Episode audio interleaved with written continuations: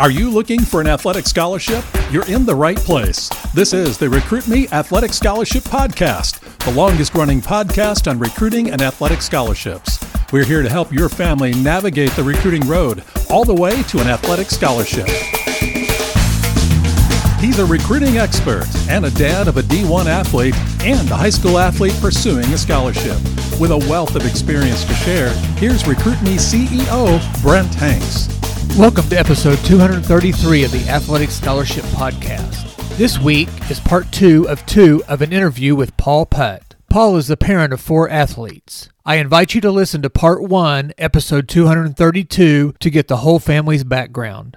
Also, in episode 232, we discussed how the Putt family learned from their first two daughters' recruitments. Paul reflects on some advice from a coach, gives camp advice, how important a student athlete's commitment is, and how video made a difference, and more. In this episode, we cover more recruiting advice on making a school list, how a student athlete needs to learn to talk to coaches, academic importance, and how entering your freshman year of college strong and mentally ready makes a huge difference. So let's get into the interview.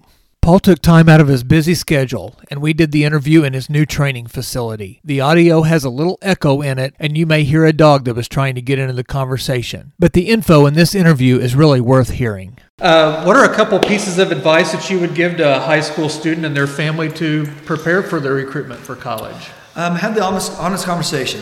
What uh, do you really love the sport? If you really love it, then let's move on. If you don't really love it, then the chances of you putting the hard work in to stay at the next level, because coaches are going to have a lot more expectations of you. NAIA will have expectations. Division two will have expectations. Division one will have a lot more expectations. They will control a lot of what you do and how you do it, good and bad, you know, whether you like it or not, depending on your coach and also your program as well. Um, second thing is start looking at videos. Get a video together so you can ship it off. Coaches are all about videos. They can watch them on their phone, they can watch them on their iPads, they can watch them on their computer, they can do it while they're on the road recruiting or at their office or in their house. That's a big deal. Uh, make sure it's good video at, at that. Uh, the third thing is have your list of schools. Uh, what we've seen in the past is that kids don't typically go further than four hours past home. It's pretty rare. It's pretty rare that they stay. Most kids that go further than four hours away from the Midwest usually come back home, and that's just the Midwest. Maybe everybody else is a little different.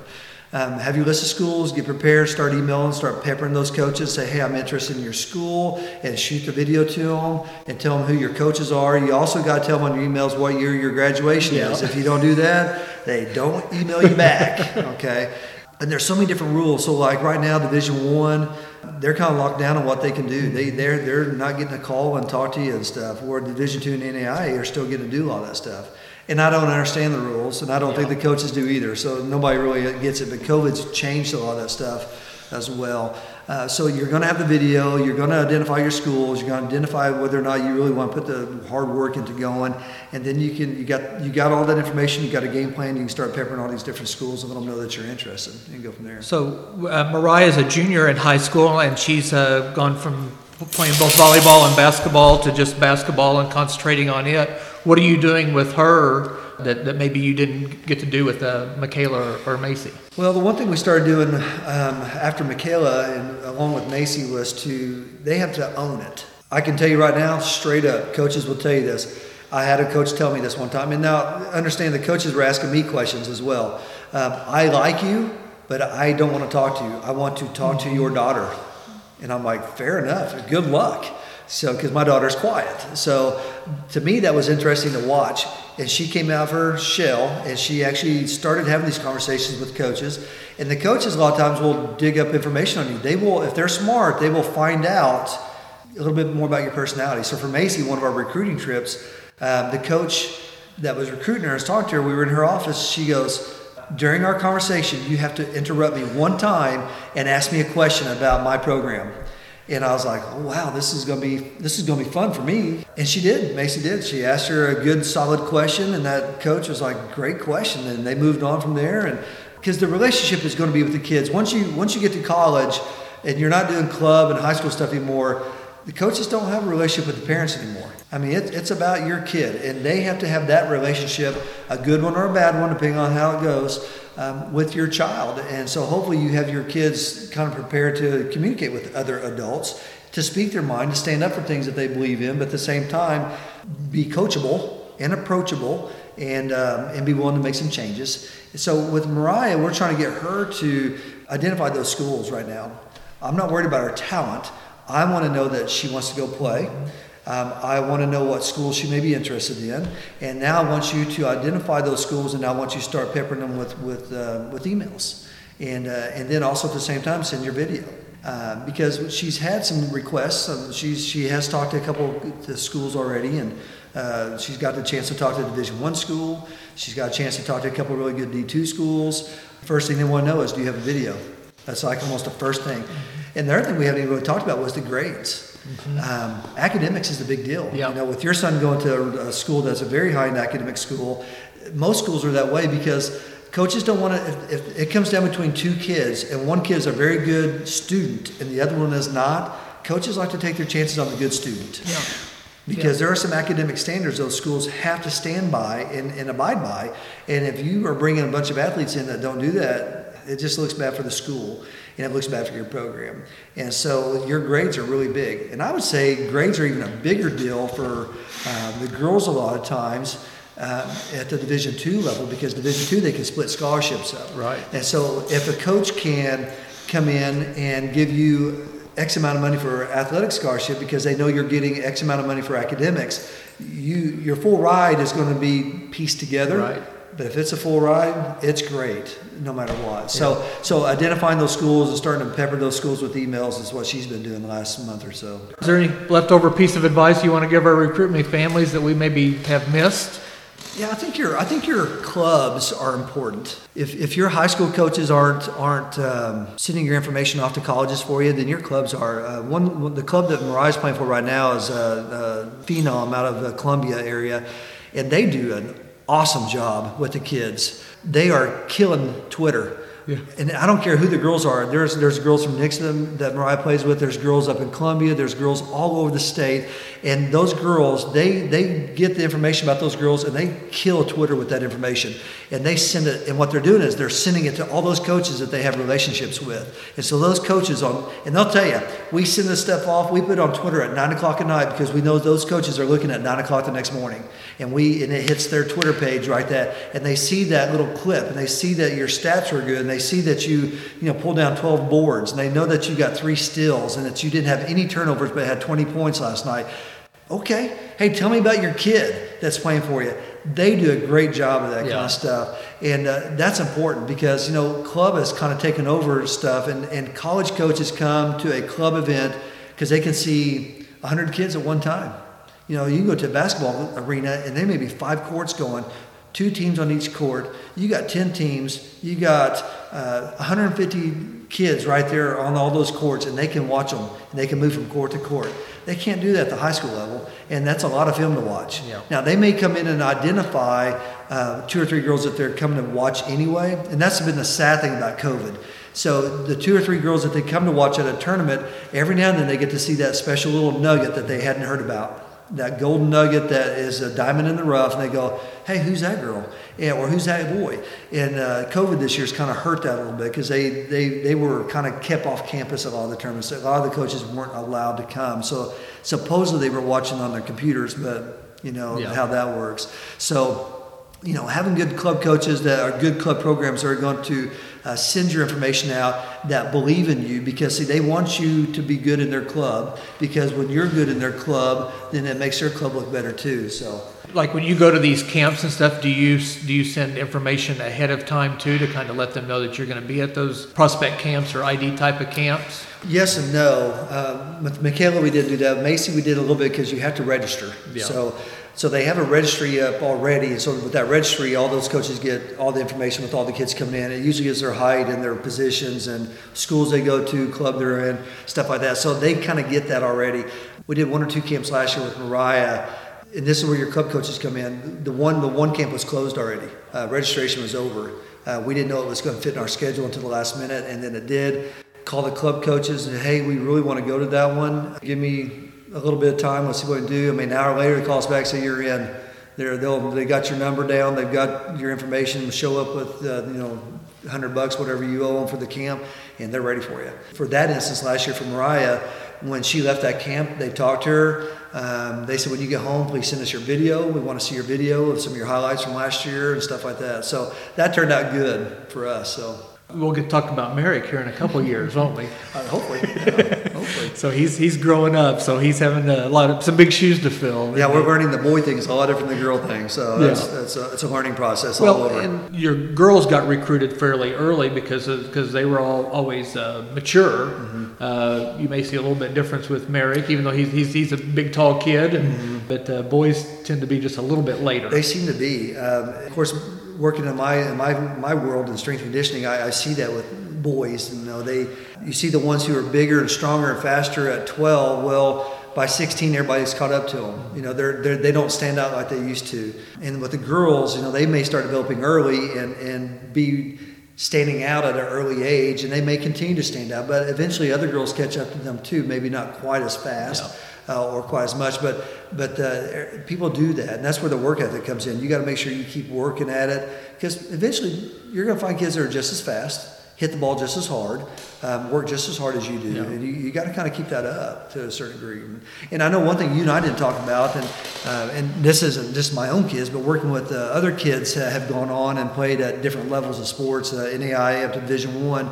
Uh, for my daughter at Division One level, and one of the soccer girls that I worked with that's at Division One school, um, the one thing that stood out for them when they stepped on campus that first summer, because for Division One soccer and Division One volleyball, they go to school in July, and so when they get there, the coaches still can't touch them, but the strength coach can. And so one one conversation I have with the parents is, let's get in the weight room, let's get it going, let's get strong, let's get conditioned, because that first day on campus, when you're in the weight room, you're still an 18 year old girl, and you- or in my my daughter's case, you're you're 18 years old, and you've got girls on the team that are 22 years old. And my girl that, that went off to soccer that, that worked with me, here she was. She was a little bitty, and she goes into the to the college program. And out of 10 freshmen that show up on that first day, she's the only one that had a weightlifting background. So her and my daughter both in different schools and different programs at different years, um, they earned the respect of all the other girls right off the bat because the other girls saw, dang, they're strong, they're stout. And the coaches said, okay, you guys know what you're doing, so now we don't have to waste all this time trying to teach you all these things. Now we can take you where you are and just keep moving on. And that was a big plus. Um, the feedback from, from my young lady who went off to play soccer was she worked out with me six o'clock in the morning on Tuesdays and Thursdays all through high school her senior year, even during soccer season. And we've talked about uh, Parker. Whenever he went in his freshman his freshman year, he went in the summer, got into the weight room with the uh, trainers, and then had a really good fall, and that parlayed into uh, getting some good innings his freshman year. And I, I know. Uh, uh, the Easley girl uh, is who you're talking about. We had her dad on our, our podcast. And uh, so, yes, you've had some success with both your daughter and uh, the Easley girl, and being ready and being prepared uh, when they set foot on campus that very first time is very, very important. because the, the strength coaches get so they're so imperative at the division one level because they get they get a hold of the kids when the other coaches can't. So they get to do things with them during those times where the you know because you're limited. You know, in division one you get limited a lot. And so they're they're really relying on that strength coach to help help reduce the injuries to help get them stronger more powerful to jump higher to be faster and so it's imperative that they do that and, at the high school level you know some of the programs kids come out of and they're not they're not prepared they get to that college level, girls are they're strong. I mean, they're really strong. And uh, I remember watching uh, uh, Jaden in a highlight film last year playing soccer, and she was running down the, the, the field. If anybody's ever seen her play and how fast she is, and this other girl from their team was bigger than her and was staying with her all the way down. Well, soccer gets pretty physical, so they're here they are bumping each other with their shoulders all the way down and fighting for the ball. And I remember texting her after that. I said, I saw your video. You remember all those shoulder exercises we Yeah. did? There you go. Yeah. And that's why. And uh, just to make fun of her a little bit on that, but but that was true. That's why we did that because they do they are so physical and they do get to push off well with their shoulders, and so we were trying to get prepared for all that stuff. And so it's imperative you get to make a great first impression, or you don't get to make a, good, a great first impression right off the bat, and uh, you don't get that back. And one of the advantages of going to a uh, four-year school and a bigger school is you get a lot of perks, but uh, some other disadvantages is you're playing against, like you said, 22, 23 year old men or women. And if you don't if you don't come prepared that first year, that, that freshman sophomore year, you you're sitting the bench. And and and, and uh, we've been lucky, I think, with our kids and and, and Jaden as we talked to her because she she did a great job at Mizzou. Uh, they came in prepared, and, and we've been kind of spoiled with our kids getting Absolutely. to play uh, early. Absolutely. And uh, but uh, we do talk uh, in the recruit me a lot about uh, are you are you prepared to sit? Yeah. And uh, if mentally you're not prepared to sit your freshman and That's sophomore year, that may not be a place that you need to go. And that's tough. You know, that's that's another discussion we had with uh, with Macy going off to Division One school was, are you ready to sit down? Because it's going to be really hard for you. Because I mean, she went in with five other freshmen. One one of the freshmen played quite a bit. Another one got to play a pretty good amount. Uh, her her best friend and roommate played a little bit less than, than the other girl. And then the setter, our setter that she went in with, that they were recruiting uh, before Macy, she hardly got to play at all. And a lot of that had to do with not because she didn't do a good job, it's because of the offense that they ran on the volleyball court, and they kept one setter on the court at all times. So. Um, you know, we, we had that conversation. Are you ready? Because you've never set and watched before, and that's college for you a lot of times. And for her, she didn't have to. She, she worked her way up. She showed she had talent and, and did that, and, and she fit into the scheme of their of their rotation. But we were trying to get in her head and just get her ready and prepared because it's hard. It's, it's deflating. Uh, it's upsetting. Uh, I mean, when you're because everybody comes from a high school or from a club season where they're the, they're all the studs. You know, they're good. And, uh, you know, Macy was a three time All State in Ozark, but guess what? All the other girls on her team were not only All State, but some of them were MVPs Right. of their whole state. You're, you're coming in with everybody else who's good. Now, now what are you going to do? Yep. So those are conversations you have to have. Um, there was a coach from uh, one of our ID camps we went to that made a good point. He sat down and talked to all the parents. He said, you know, identify the schools you want to go to, be honest about what level you can play at, and then then if you get to go to that school, if that school, when you choose a school, are you okay with not playing? Are you just wanting to go to that school because that's the school you want to go to? And are you okay with not playing? Or do you need to be the one that plays all the time?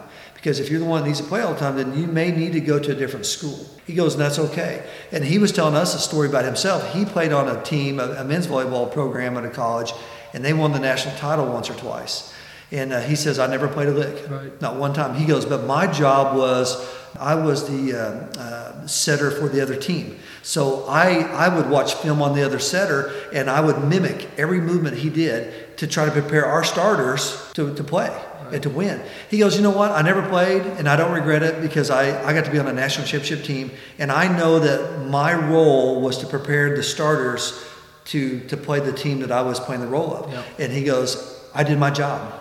He goes, and I was okay with that. He goes, but not everybody is. Right. And I was like, you know, that's that's, that's a good point. So- And, and I've said both both are the right decisions if you if you if you can accept it. So uh, you know you can be a, a star at a, uh smaller school, or you can you can go win a national championship Yeah, someplace. and, and not be the star. And not be the star. And so those, it's just a lot of conversations you have because I think like most parents, unfortunately, if you're like my wife and I, you don't really know what's in your kid's head a lot of times.